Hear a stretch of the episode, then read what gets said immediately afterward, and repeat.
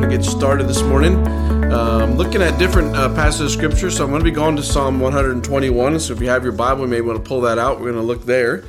Uh, Susan and I had the privilege of yesterday just riding around. Our uh, one of our friends is building a, a new home, and so it was just kind of fun to go there and look at the block work and the trusses that are uh, being set. And so her, we were kind of walking around the house, kind of feeling well, maybe this is going to be the living room, or this is going to be the bedroom, or this is going to be the kitchen. So we're just talking our way around uh, through the home. It was kind of fun to look at the new construction site. But as I walked through that home, there's one thing that I saw in different areas uh, of the foundation. There were surface cracks. And it's true of any home, probably in the state of Florida, that you will have some type of surface cracks.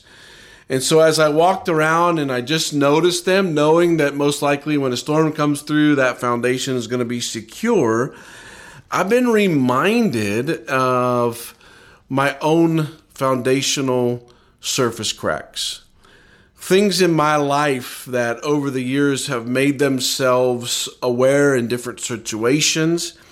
And so I was just wondering this morning as you sit listening and as I uh, ponder uh, my time with you. What foundational cracks have you allowed the gospel um, to heal in your life?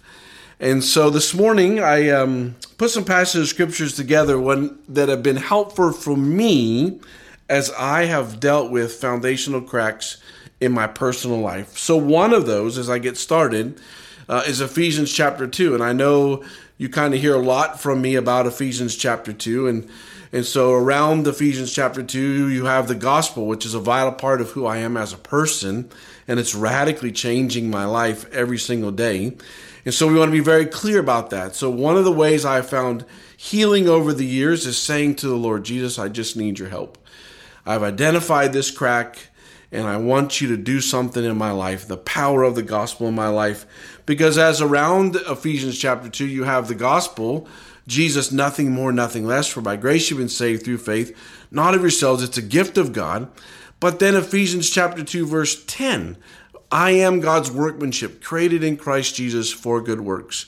And so I'm aware of that. I'm also aware of in the book of Joshua, you have this new leader, they're going to transition, and Joshua's got some doubts and I'm some fears, some things are going on in his life. And so we get a passage of scripture, Joshua chapter 1, verse 9 Be strong and courageous. And the reason Joshua could be strong and courageous because God was with him. And so as you gather this morning around your Bible looking at Psalm 121, this psalmist is going to say some things that are really kind of neat. The psalmist needs help. And it's interesting to me. So if you have your Bible, look at Psalm 121. I lift my eyes to the hills. From where does my help come from? My help comes from the Lord who made heavens and the earth. And so, as I'm studying, thinking, was the psalmist pausing and looking out the window and looking at the mountains? Was he looking at Mount Moriah where the temple was? Was he just pondering at that stage? Where do I look? Can I look horizontally and say, Where do I find my help? Or is he pausing literally and saying to us, I'm looking up because I've found over the years that my help has come from the maker of heaven and earth. And so this morning, as you start, or this afternoon, whatever you're doing with this time as we talk, can I say to you today, one of the neat things in my life, foundationally, is saying, Jesus, I need your help. There are things in my life that I can't, but because of you and because of the gospel is alive in my life, I want to look to the creator of heaven and earth. I want to say, Jesus, because you came, because you died on the cross for my sin, I see this in my life and I don't know what to do with it, but I'm going to ask you for help. So, as we end our time together, as you go on your journey today, as you maybe go outside, you go for a bike ride or a walk, or you're just riding in the car tonight, and the sun goes down, remind yourself of Psalm verse 8. O Lord, our Lord, how majestic is your name in all the earth.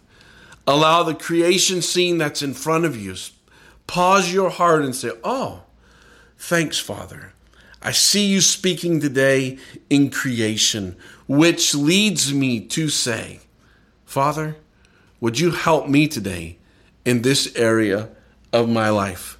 So words are, are, are in front of you, the scripture's in front of you, and that's very, very important. Spend time. But one of the neat parts of what we do is pause and say, okay, Lord, because I've read this, I want to talk to you. I want to communicate with you. I want to pray.